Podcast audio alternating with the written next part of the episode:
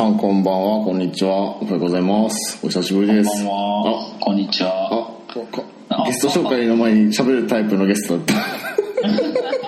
まあ、あの、えー本日ですね、まあちょっと、まあ、はい。おね、お聞きの皆様はもう、もう、もう、もうお気づきかと思うんですけども、今回ちょっとゲストさんがですね、ちょっといらっしゃっててですね、まあその、えーっとね、説明しましょうかね。えーっとね、あの、いや、全然大丈夫だよ。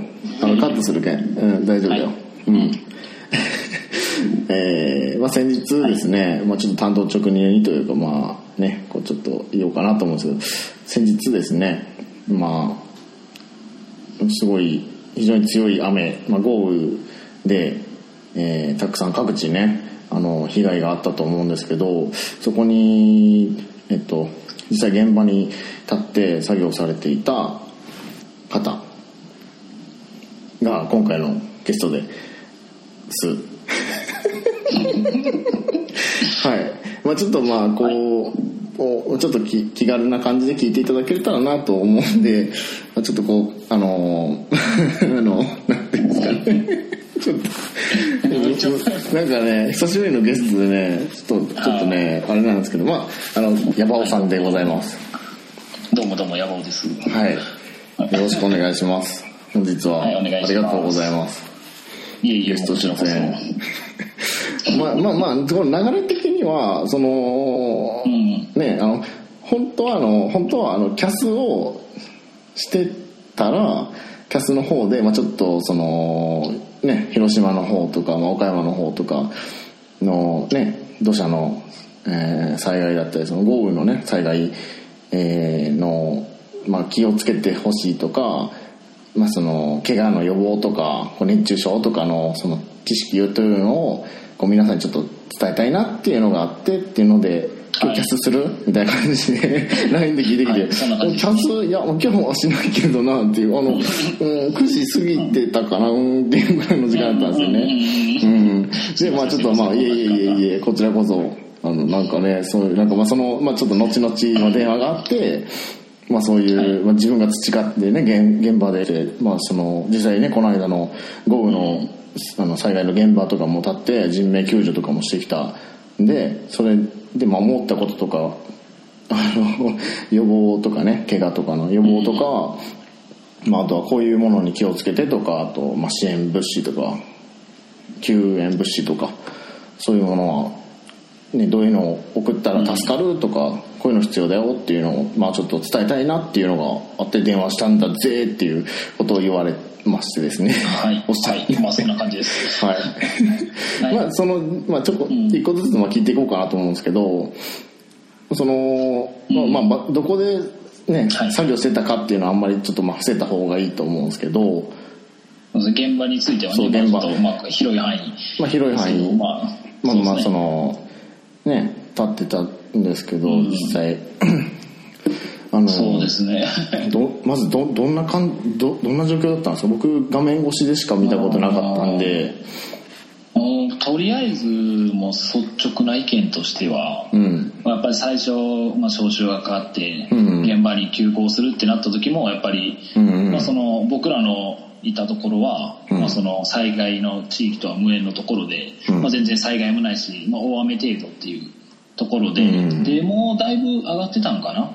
でもうだいぶもうその僕の住んでる方の地域は、うん。まあ、雨も止んででも晴れてるし、うんもうもうここでもう落ち着いただろうってとこだったんですけど、まあ、テレビで見てたら広島とか、ね、岡山とかもあっちの方、ね、四国の方もすごいことになってて。そうやね。しばらくしたらまあ僕らも招集がかかりまして、うんまあ、正直なそのやっぱりみんなの意見としてもやっぱりもうこんだけ、まあ、テレビでは、やっぱりまあみんなも一緒だと思うんですけど、うん。やっぱテレビで見てたらやっぱり自分の現実味というかないしそうなんかやっぱりどれだけひどいかっていうのはね、うん。全然わからなくて、うん。でやっぱまあ23日で終わるんじゃないかっていううん。まあそのまあその個人的な意見ああとしてはそういう感じ、うん、本当にそういう感じだって、うん。でまあ行ってみるかとまあ行ってみるかというかまあその招集がかかって、うん。まあ行ってみたところもうすごいおおもう もう言葉では表しきれないぐらいもういろんななんだろう。もう道もなくなって山も削れてもうどこが道だったのか家だったのか川だったのか何もわからん状況うで,、ん。で高速道路も,、うん。うんまあ、もうトンネルの中とかもね全部土砂で埋まってるみたいな。あうすごい光景だって。うんもうなんだろう。本当にあのテレビでやっぱり映ってるのってうん。本当に一部分で、もうああいうテレビのような光景がもう本当に至る所であるみたいな。あもうずっとつその局地的というかそのそこだけじゃなくて、もうずっとそういうのがずっと続いてて一部分切り取っただけっていう感じの解釈でいいそう。そんな感じですね、うん。まあなんかやっぱりそのね救助とかそういうねここに行ってくれっていうやっぱ現場に行く途中でも、うん。うんそこら中でも道がなくなってたりとか、家が潰れてたりとか、うん。なんかもうそんな光景ばかりでこうここが本当に日本なのかなっていうのがやっぱり率直な意見だったかなっていうところですね。ああ。うん。だいぶなあるべきところに、なんかあるべきところに、なくなってるっていうかその道とかにしろ、ん。やっぱ通ってて当たり前っていうところがもうやっぱその自然の力でぐちゃってなっててやっぱりそれで、うん、今現状としてはそのだいぶ進んだんかなその道の。正直、うん。まあ、そのやっぱりテレビで見てる通り行方不明者はまあかなり数は減ったんですけど、うんまあ、復興としては本当にもう途方もない時間がかかるんじゃないかなって。僕はうんうん。もう本当にもう本当になんかそこら中、もうすごい崩れ方というか、うんうん。壊れ方してて。でやっぱりなんかその石なんかもやっぱ流れてくるんですけど、あいいもうね自分もう自分の身長より大きいような石がゴロゴロ転がってたりとか、へでもう道とかも崩れてるんでそんな大きい石をじゃあ運ぶためにはじゃあね機械がいるあそうか。重機とか。重機とかでもそれも入れない状況だしあかといってじゃあ人でそれを運べるのかって言ったらもう運べないし、うんうん。もうそんなのが至る所あってもうそうですね、うん。本当に本当に時間かかるんじゃないかなっていうところがありますね。そうだな。うんまあ、まあ、あとやっぱり自分が一番衝撃だったっていうのはうん。やっぱり、ね、そのまあ崩れた建物だったりとかなんかそういうところでやっぱり救助活動とか捜索活動をする中でうんもうやっぱりまあその異変の中が、まうん。あ、あるところなんですけど僕が担当したのは、うん。もう家一軒丸々全部そのなんていうかな平屋の家だったんですけどうん下の階というかその家の中身が全部土砂で埋まってて。あもう本当にパンパンっていう表現まさに。あど土砂土砂でもう全部。土砂でもう家の中がもうパンパンになってる。もうみっちりうん。土砂が詰まってるような感じで、うん。でまあそこを壁とか屋根とか崩して中に入って、うんまあ、こう土砂を探してい、まあ、土砂をかき分けてこう捜索していくんですけどうんもうなんか出てくるもんとかがえもう本当につい最近まで使用されていたというかなんか生活感のある状態で全部待ってるっていうのかな、うんなんかなんだろうな。それやっぱりなんかあの山の中で崩れて例えば自分たちが山とかに遊び行ってうん。でなんかまあ普通にまあ穴掘、まあ、遊びで穴掘るっていうのも変な話ですけど、うん。まあ、そうやってなんかやったりちょとか。っとアウトドアなとね。ね、そのうん。やってたらやっぱまあ廃材とか出てくるじゃないですか。ああうん。特に多分現場仕事とかされてる方だったらあうん。まあね、重機なんかでね地面こう穴掘ったりとかっていうのを多分したら中からなんかいつのこれ時代のもんやみたいな、ねうん。出てきたりとかすると思うんですけど、うん。そんなんじゃなくて本当に多分皆さんが今これ聞いてる身の回りのものがそのまま土砂に埋まったような感じ。もう本当に綺麗な状態。あその自分の目に見えるもの今、うん。まあ、いわば生活してて今が自分でこう、まあ、例えば僕の目の前に今味付け海苔とかあるんだけどそれがそのままうん。ポンって出てくるような感じだね。うん。もう本当にそんな感じですね。うん。もう本当にもうそのままタンスが出てきたりとかもうテレビが出てきたりとかもするんですけど、なんかあつい最近まで普通の生活してたのに本当に一瞬なんだなっていうのを痛感しましたね。うん。なんというか自然の怖さというか。ああ実際そのうん。現場としてはそこが、ん。あのー災害現場としては初、うん。初。い初。うん。や2回目かな。僕自身は2回目なんかな。ああなんですけど、まあ、前回もまあその、まあ、場所はちょっと言えないですけど、うん。まあ、その土砂災害だったんですけど、うん。まあ、かなり前だなんですけどその時は、まあ、その家とかじゃなくて、うん。まあ、民家というか普通にまあその山が崩れてそこに巻き込まれてっていうそのなん。か車で走ってる時に巻き込まれて捜索っていうのはあったんですけどなんかそういうなんあかー。家の家というか街が全部その土,、ね、土砂で埋まってるような状況なんかは初めてだし。そうだよな。大規模大規模な災害っていうのは。うん本当になんか一瞬で全てを失ってしまうんだなと思って。それになんか今このね当たり前に生活している感じがなんかなんていうんかな。もう幸せというか、もうこれが当たり前じゃないんだっていうのを思いましたね。うんうんうん。本当に。ねそのやっぱりそういう人たちのためにもうん少しでも復興したいと思って頑張ってるし、ええ。今もやっぱり交代でずっと行って寝る間も食べる暇も惜しんでずっと戦戦ってるというか、うん。ね立ち向かってる人たちがいるわけで。そうやね。うん。まあ一刻も早く、うん。ね、皆さんのためにも頑張りたいと思ってます。ありがとうございます。うんまあ、というところでして、うん。でもやっぱりその、現場に行ったところで、うんうん。まあ、そういう感想あったんですけども、まあそのまあ、これを聞いてる方たちにも多分被災された方がおそらくいるんじゃないかなうん。というところででそのなんだろうその被災された人たちに僕が、まあ、言いたいというか気をつけてほしいっていうのがうんうん。まずやっぱりその土砂とかこういう災害が起きた時ってすぐ感染症が流行るんですよね。あ感染症。うん。感染症。やっぱりそのなんか、まあ、僕も行った現場もそうでしたけど、まあ、うん家とか崩れたりとかしたら、まあ、下水とかあるじゃないですか。ああ下水。うねん。もうあんなんがもう下水管も壊れるし水道管も壊れるし全部垂れ流しになってしまうんですよ。あそうか。うん。その僕が捜索に入ったところの川なんかも、まあ、多分山の上流の方だかな、まあ、中腹ぐらいなのかな、うん。まあ、ちょっと上の方だったんですけど、まあ、多分おそらく水は普段は綺麗なんじゃないかなっていうようん。ところでして、うんでもそこがもうすごいんですよね水が。もほうほう。うなんだろう。水が下水の匂いがする。あ浄水がってこと？そう。あ。多分その浄水場に送られる多分配管とか壊れちゃって多分そこに多分流れてるのかなっていう。あ流れ込んで。うん。でもまあ、うんうん。でこの温度じゃないですか、うんめちゃくちゃ暑いで、まあ、そのテレビの報道とかでもなんかね、うん。自衛官が頭からそのこの川の水かわかぶってるような映像がちょっと流れたりとかってなってたんですけど、うん。あ泥水とかね。顔洗ったりとか。うん。顔打ってたんですけどもうやめていただきたい本当に。もうそれだけは。やっぱりその復興の作業でみんなね、うんまあ、あのボランティアに行かれる方もうんいると思いますし、うんまあ多分そのね被災された方とかもやっぱりそのまあ多分作業されてると思うんですよ、なんか家の中の土砂をかき出したりとか片付けとかする。あ自分の家とかね。で,、その、うん、でしかもやっぱり水道とかもまだ来てないから。そうやね。うん。うん、ライフラインがもうストップしちゃって、ええ。だからといっても暑いからもう川の水をかぶるとかはもう考えないでほしいですね。もう本当に汚い。あそのそう。細菌とかがうんたくさんいてっていう,、そう。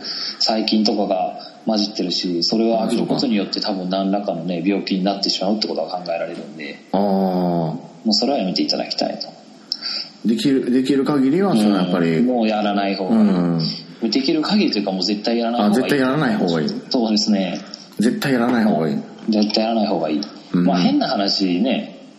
まあそのまあ下水なんで自分のねその糞尿をやっぱかぶるようなぐらいの気持ちでいた方が。ああそのうんそうやね、なんで周りのね子供さんたちも多分おられると思うんでもう本当に水回りを気をつけてあげてほしいっていうところとそうやね。とやっぱりあともう一個怖いのが破傷風、ああ破傷風ね。多分聞いたことありうんうんますうんけども、ちょこちょこはなんか名前は聞いたことある。多分名前はみんなうん聞いたことあると思うんですけど、あれは本当に怖い病気で最悪死に至る。ええ本当に怖い。ああね予防接種とかやっぱり打つんで。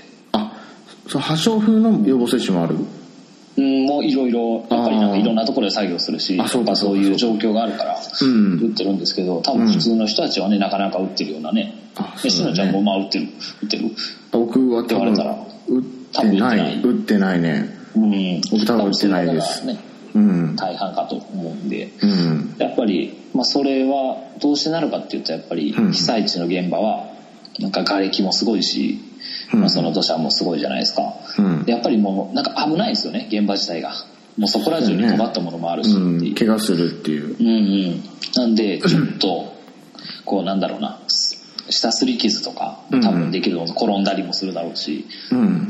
でその小さな傷からもう本当に大きなことになるんでもう必ず怪我したりとかもう本当少しの傷でもこれでいいいいやとか思わずにもう必ず消毒してほしいっていうあちょっとしたのちょっと本当ちっちゃい切切り傷とかでも。いや本当にもうちょっとした傷でも必ず消毒してほしい、あ絶対絶対うん、絶対消毒するっていうこと。そう絶対消毒してほしいし、うん。あとまあそれで継続して作業されるんだったらその傷口の保護というので、まあそのまあ、カットマンでもいいですし、まあ、なるべくねそのね水が染みないような感じの何かを貼っていただいて作業されるのがいいのかなっていうところですね。はい。うん、うんね。あとですね、その怪我された時に、もしうん。今仮に消毒されたとしても、もし腫れるようなことがあったりとか、熱を持ったりとか、うん。なんか産んだような状態になるんですよね。あそうかもう最近で感染したりする。うん。そういう状態になっていると、うん。破傷風になっている、まあ、可能性が少なからずもあるんで、まあできれば病院に、まあ、その簡単にはね受診できない今状況かもしれないですけどなるべく医療機関に見ていただくっていうのは、あ大事に至る前にっていう、うん。手遅れになる前に。本当に。そう手遅れになる前に。うんなんでその小さな傷でもねもうこれでいいやと思わずに何らかの対策をしていただきたいな。うん。やっぱりその、まあ、今ね状況も状況なんでこう、まあ、ちょっと遠慮してしまうっていうところもあるかもしれないですけど、やっぱ自分の自身のやっぱ命にも関わることだったりもねすることなんで、やっぱ消毒は絶対にするっていうことと、うん。こんなちっちゃい傷でもやっぱもう作業したいからっていうのじゃなくてやっぱ一旦手を止めて、うん。しっかり消毒してその傷口の保護をして、でもしそれでも、えー、と腫れとか、まあ、熱とか産んだりとかしているようだったら、もう破傷風とまあかかっている歌が少少なからずあるっていうことなので、うん。やっぱりしっかりその病院とか医療機関の方でしっかり受診していただくっていうことが大事ってことですうね。ん、そうですね、うんまあそのまあこういうまあ破傷風にもかかわらずやっぱりね、どんな病気にしてもやっぱり早いうちに、うん。ね、対処しておくっていうのがやっぱりあ大事に、ねうんね至らないというかことなんでそ,、こは気をつけてほしいなっていううん。ところですね。その、まあね、体調とかまあ見つつ作業をうんするっていう。そうですねうん。そうです、うんしかもまあもう一つなんですけど、うん。まあ、今テレビでもめ,、ね、めちゃくちゃ騒がれてるような、えね、熱中症という、えあ、うん。今ね、うん、熱ね、中症。今めっちゃテレビになってテレビ連日ね猛暑が続いてますけど。でまあ僕もそのまあ現場に行ったんですけどもとてつもなく暑い、そうやね。うん。もう本当に暑い。もう熱中症になるようなもうゴロゴロいてでまあ僕らもやっぱりそれなりにやっぱり対策はするんですよ。うんうんでまあ僕も立場上ねそういうケアをするっていうところから、ええ。まあそのまあ対策方法を言ったりとか、うん。まあこうしてくださいとかっていううん。指導をしたりもするしやっぱりなんか、なんだろうなそういう、まあ、薬じゃないけどそういうね塩分のミネラルがあるものを渡してっていうようなケアをしてても、うん。なってしまうんですよね水分もしっかりとってるし、うん。そういうケアをしててもなるくらい本当に暑い。ああそのところで、ちゃんとこうん。う水分とか取ってねとかそういうまあ指導とかもした上ではやっぱりこう、まあね、日頃訓練している人でもそうね、うん。なりなりなるっていうそうそうなってしまうっていう、状況なんですよね。えでそれでですねじゃあまあ作業してる人たちはじゃあどうすればいいのまあ、その被災されている方ボランティアええ。に行かれている方も様々いると思いますけども、ええ。まあ、どうどうすればいいかというところでちょっとまあお話ししたいなと思います、はい。まあ、まずですね、まあ、なぜ熱中症になるかっていうと、まあ、単純には水分不足水分不足。と、うん。まあ、あとはミネラル不足っていうのがありますね。うんそうですね。それがその体から水分とミネラルが失われることによって熱中症。えでまあ軽くまあ補足説明というか、まあ、熱中症どんなもんだっていう話なんですけども、まあ、まずなんかめまいやほてり顔が熱いなとかちょっと熱っぽいなっていうのが出てきて。初期症状。でその、うん。そうですね初期症状、まあ、あとは筋肉痛や筋肉の痙攣ってところがあって、まあ、いわゆるなんかつるとかこむら返り、うんうんうん、そういうのもやっぱ含まれるんですよね。うんうん。でそれがなんかだんだん上がってくると、まあ、体のだるさとか吐き気だったりとかうん。出てきて、で、まあ、体温もすごい上がってくるんですね。大体もうこれが38度程度あその症状が出てる頃にはそうですね、まあ、体だるいな38とか度ぐらいうんは出てるかなっていうところで。でもうだんだん進行してくると、うんまあ、なんかそのまあ頭ぼーっとするとかいうのがもう度がこしてもう反応がなくなる。こっちから声かけてももうなんかもうまともになんかなんていうかな思考停止したわけじゃないけどなんかぼーっとしてるみたいな「おい大丈夫か?」みたいな。ああ呼びかけしてもうんなんか反応しないとか、うん。まあ、あと自分であもう結構やばいのはもう自分で水分が飲めない。あ経口摂取で口からこう水分飲んだりとかできなくなる。そうですね。あのもう例えばこれ飲めよって言って水分渡しても自分で飲めない。とか、もう動けないまあなんならもうそのまま意識を失ってしまっている。あっていう状態になったらもうすぐに救急車を呼んでください。あもう救急車。やばい。救急車、うん。もう,、ま、もう迷う迷うことなく救急車というところでね。そのすぐ呼んでいただきたい。うん。仮にその救急車来るまでの間に周りの人ができることって何かありますか？あまあそうですね。とりあえず、まあ、熱中症の,、まあその救急車来るまでというか、まあ、その全部に共通するんですけど、うんうんまあまず、まあ、その熱中症と疑われるべき症状が出た。もしくはそういう人を見かけたってなったらまず服を脱がしてあげてください、まあ、全裸っていうわけにはいかないんですけど、んまあ、例えば上着を着てたら上着を脱がすとかもう、まあそうですね、ズボンのベルトを緩めるうん等をしてあげてでまあそうですね、まあ、水は貴重なんですけど、まあ、水をかけてあげるとかその衣服を濡らして体をもう冷却する、あ冷やすんですで、ねうん。そうですね。冷やす。であとは日陰にはもちろん連れていくことっていうのも大前提ですしで、うん。まあ、横になってゆっくり過ごしたりそうですね。涼しい風通しのいい涼しいところに連れて行って、えっと服を脱がしたりする、うんうんであとはベルトを緩めたりしてあげる。で、まあ、もし水あのなんていうかなその水とか、まあ、霧吹きになんかにね水なんか入れてかけてあげるのもいいしまあ、うん服を濡らしてあげるっていうのも手ですし、うんうん。まあ、あとまあもし状況が許して氷があれば脇の下とまた脇の下を冷やしてあげてほしい。ああと首ですね。なんでかって言ったら、うんこの下にはね大きい血管が走ってるんですよね。あ大きい血管。うんそうですね、ええ大きい動脈があるんでその部分を冷やすと血液が冷やされて冷たい血液がこう全身に回って体温が下がりやすくなる。あ中から冷えるっていう。うん、そう、ん中から冷えるっていうところがあるんでそれをぜひしてあげてほしいのと、ええ。まあ、あとまあ水分をまあ飲ませてあげる。うん。でゆっくり休ませてあげてほしいで、まあ、もしねもう自分で飲めないようなその救急車呼ばなければならないってなった時もあのとりあえずそうやって日陰に連れてもうこれ以上悪化しないようにっていうそういう処置をしてあげて、うん。救急車を待つっていうのも手なんで。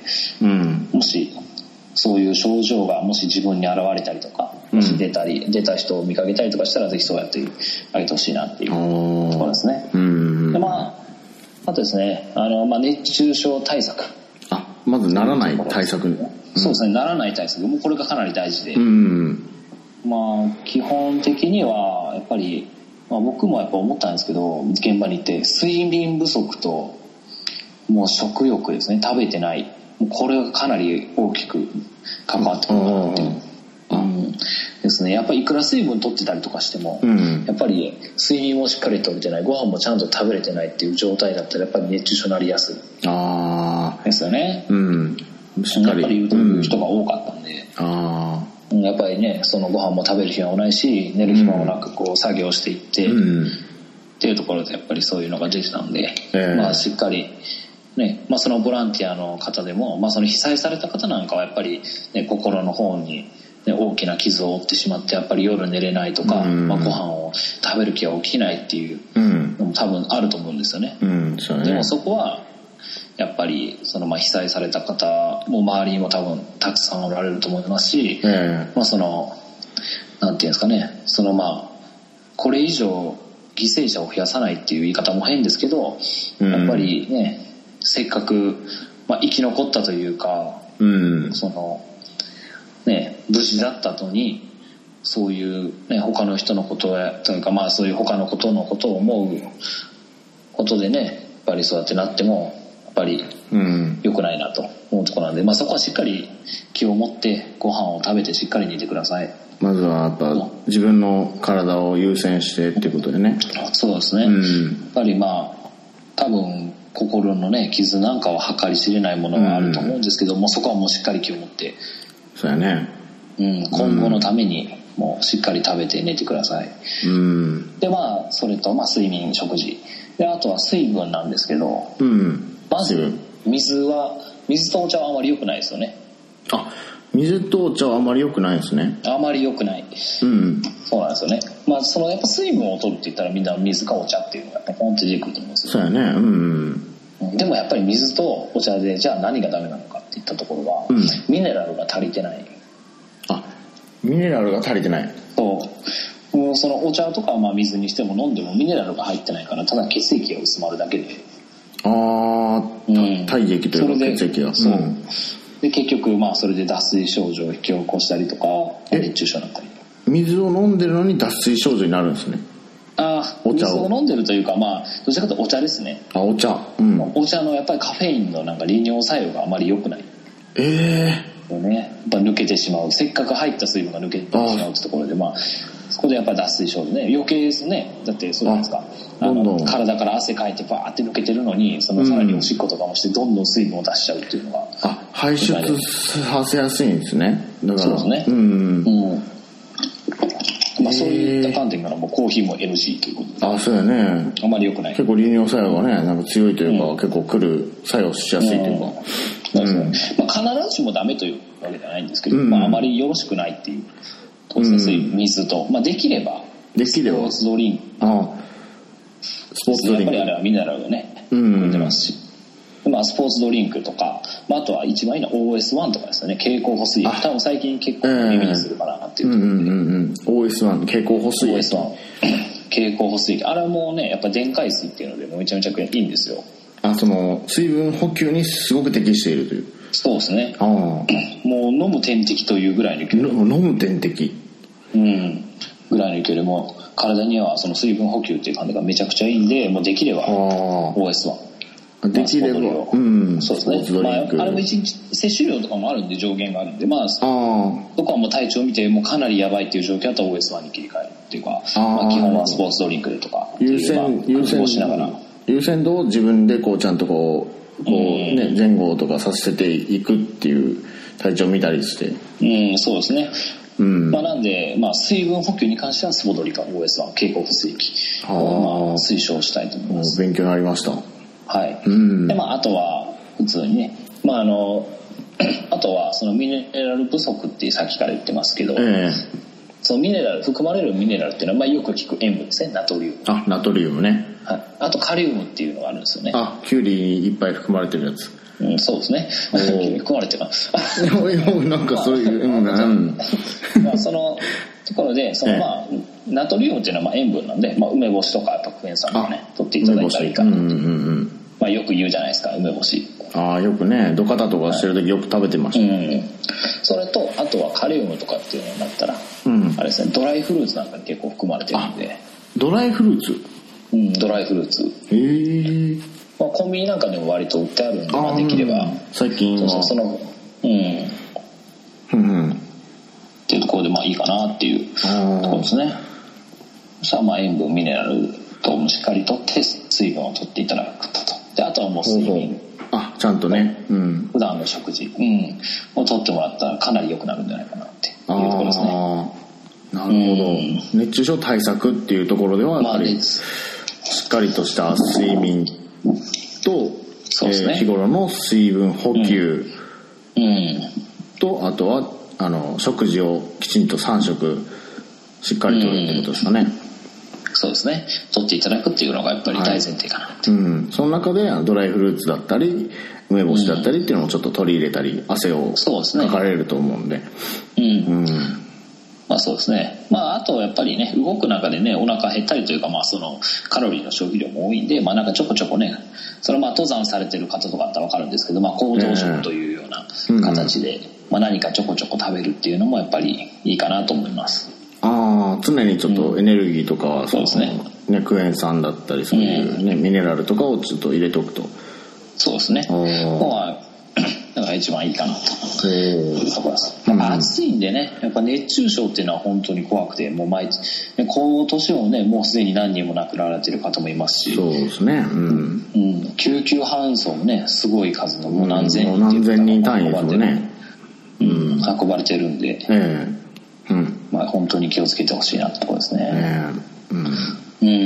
一番ね気をつけていただきたいというか気をつけたいですね自分もねうん、いや本当に。うんもうこれこの話はねその被災地に関わらずにそうですね。まあ、やっぱりね皆さんにこれ共通することは、うんうん。ぜひ外仕事をださい。される方もね、えーもう多分いろんな方ねあのになんだろう共通しているというかあの、役立つ情報というかそのねもう今日からでも明日からでもねできることだと思いますので、そうですね。もうすぐにでもできるようなことなんで、ねえまあまあ、あとですね、まあ、その被災地と関わらず、まあ、普段の生活というところなんですけど、えまあ、暑いんで、もうぜひ寝る前に一杯のコップの、ね、ココップ一杯水を飲むとか、あとやっぱり、うんまあ、できればですけど、まあ、クーラーをかけていただくっていうのがいいですよね、え夜は。ク。ーラーね。うん。うん、やっぱり、まあ、今はね熱帯夜ですし夜寝ている間にもどんどん水分って抜けていくんで、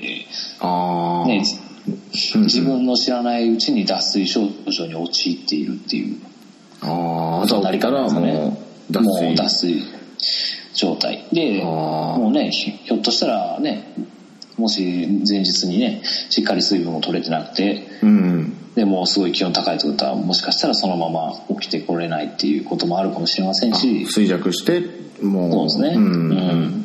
とか、まあ、たとえ目が覚めたとしても、もう体が動けない状況で手遅れだったなんていうことにも本当になりかねないぐらい、今、本当危ない気温なんで。そうですね。あのーあーなんかあーまあちょっと気温高いかなぐらい。ちょっと軽い気持ちじゃなくてしっかり、まあ、できたらクーラーとかかけて、そうですね。あのー体からねあの水分をなるべくこう逃がさないというかその、うんまあ、しっかりとした水分補給が大事ってことですねまず前。提としては。本当に。もう日常生活でもね、どんどん水分を取っていただいて、うんでまあ、熱中症対策してほしいなっていうところはありますねう。ん、あの水分の温度とかっていうのはやっぱキンキンな方がまあ、できればね、常温の方がいいですよね。やっぱ常温まあ、の方が冷たか常温。うん。やはりまあ一番いいかなっていうところがあって、まあ、あと、え飲む量なんですけど、飲む量、うん、ガブ飲みはアウト。あ。ガブガブ飲んで水分をこうすい,、っぺんにこう入れてやるっていう飲み方まあはもう良くない。あ。んま良くない。なぜかと言いますと、うん。まあそのね、ペットボトル1本、まあ例えば、ね、もうめっちゃ暑い時にペットボトル1本の、ね、なんかスポドリなりなんなり渡されたら多分ええガブ飲みしたくなると思うんですよ。ああもう喉もカラッカラだしねカラッカラだしっしていう。でもそれをしてしまうと、うん。あの急激に水分の濃度が、あ水分でが入ってくるんで、その血液の濃度が薄まるんですよね。ええ。で、一気に症状が進行するっていう可能性もああるんですよ。あうん、なんでその飲む時はいくら喉乾いてでも、あのゆっくり一口ずつうんうん。一口っていうのとそうですね。どあとはできれば、うん。なんていうかな口の中に水分を行き渡さる行き渡らせるっていうイメージなんですかね。ああ染み渡らせ潤す潤してからこうそうですね。ゆっくり飲み込む。水分を入れる間隔とか時間とかってなんか目安とかあったら。うん目安というかまあその基本的にはうん。やっぱりその喉が渇いてからもうかダメなんですよね。もうカラッカラっていうのは、うんうんうん。なんで自分がちょっと喉でも渇いたかなっていうの渇いたかどうかわからんけどちょっとどちらかというと渇いたかなぐらいの感じの時に一口飲むとかっていうのが一番大事ですねちょっとずつでもやっぱりこう一口、うん。一口でもいい。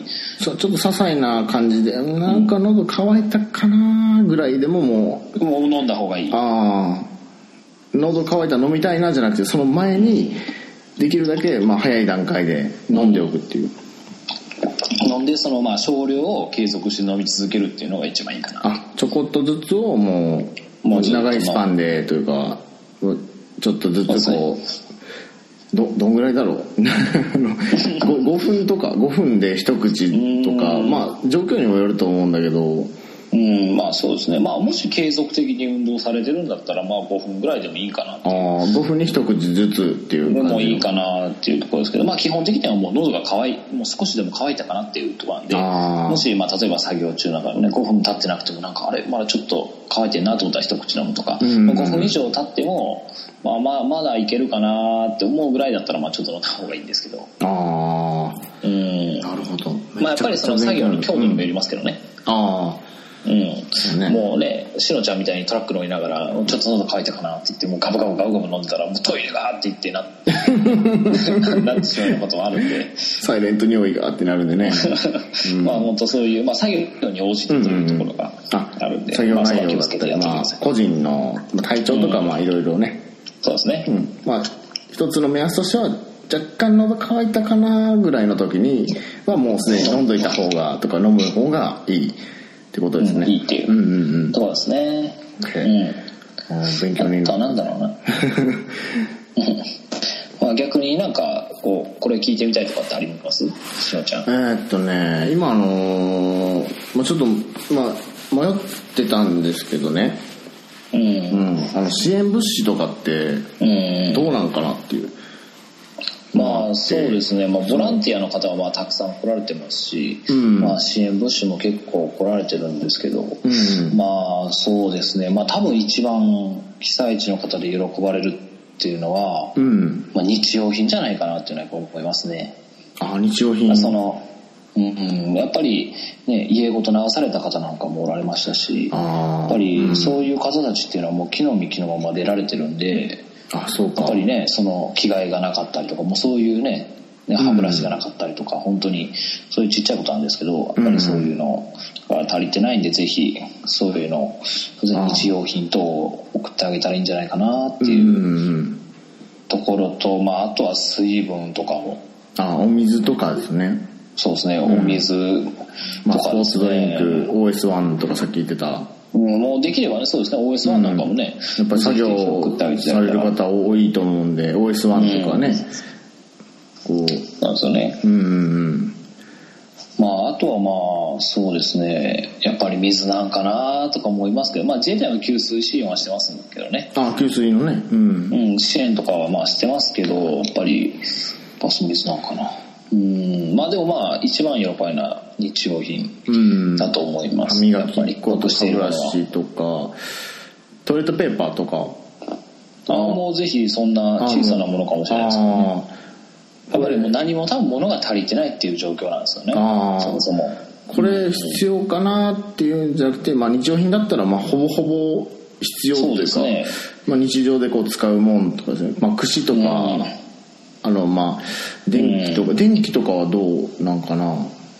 まあ電気は本当まあ場所によりますね。まあもう復旧している地域もありますしまだまだなところもありますんで、そうだそうですね。ねなんだろう。うん。が？まあまあでも基本的には日用品がいいかなっていう。日用品がね。そうですね。がいいかなと思います。うん。うん。ね。あタオルとかああそうですね。タオルとかもシャツとかも清潔なシャツとかもね。うん。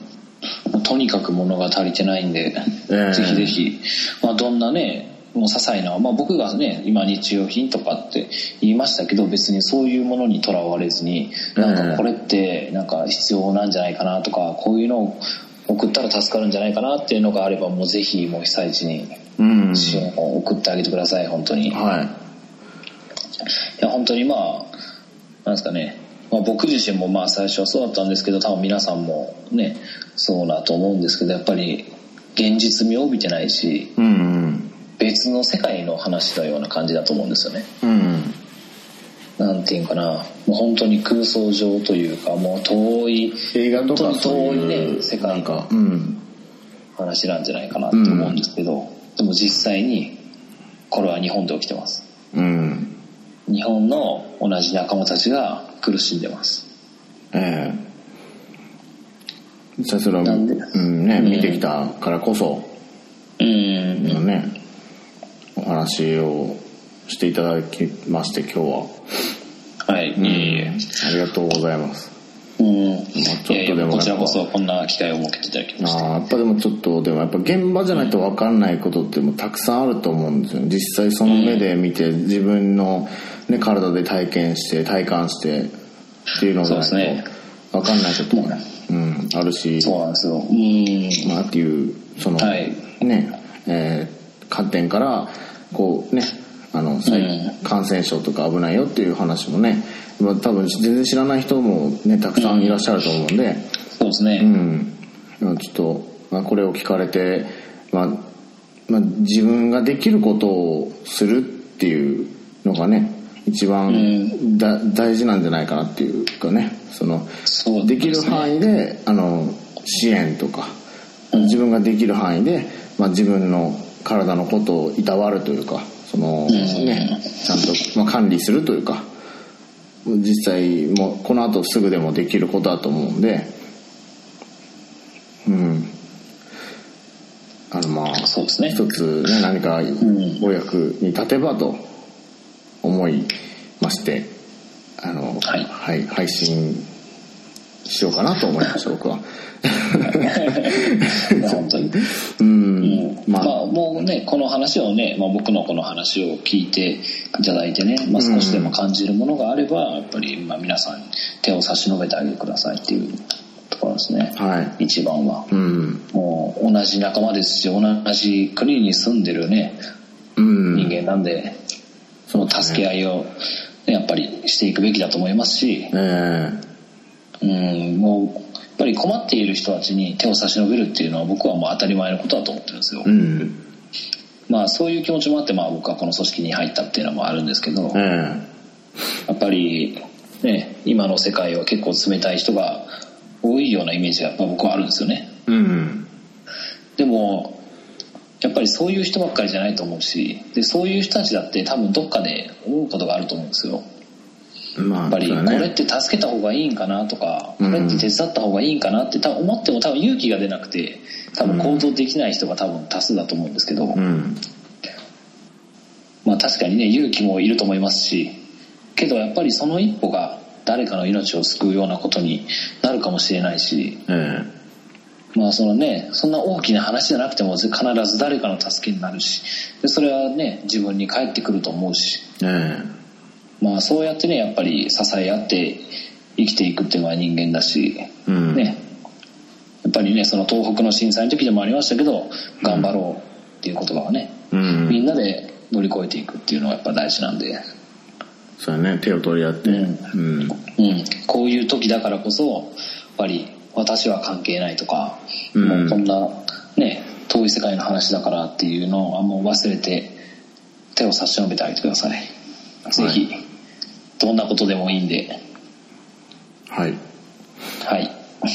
えー今日は、えー本当に、えっとね、貴重なお話とねお時間をねありがとうございました矢坊さん。いやもうありがとうございました本当しのちゃん、うん。ありがとうございました。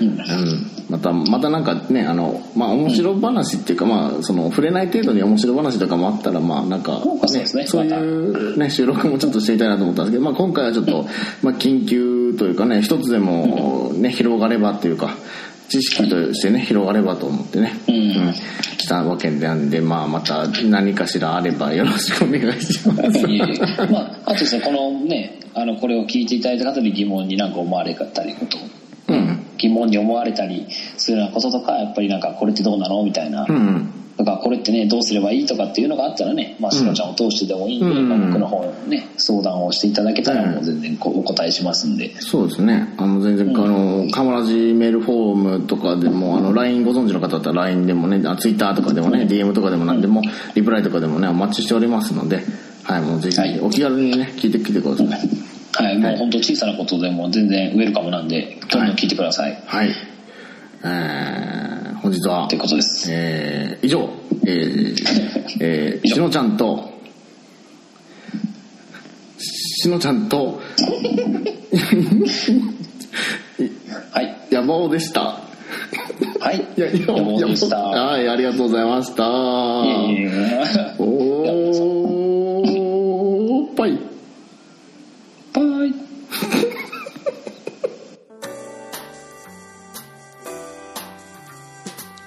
皆様、最後まで河ラジをお聞きいただきまして、誠にありがとうございます。河ラジでは、皆様からの愛のお便りを募集しております。宛先は、k-a-m-a-b-o-k-o-r-a-d-i-o アットマーク gmail.com かまぼこレディオ at gmail.com まで。ツイッターアカウントは、アットマーク KAMA BOKORADIO かまぼこレディオ。そしてもしつぶやいていただける場合はシャープかまラジひらがなのかまにカタカナのラジでかまラジでつぶやいてみてください。お待ちしております。ありがとうございました。ではまた次回お会いしましょう。しのちゃんでした。バイバイ。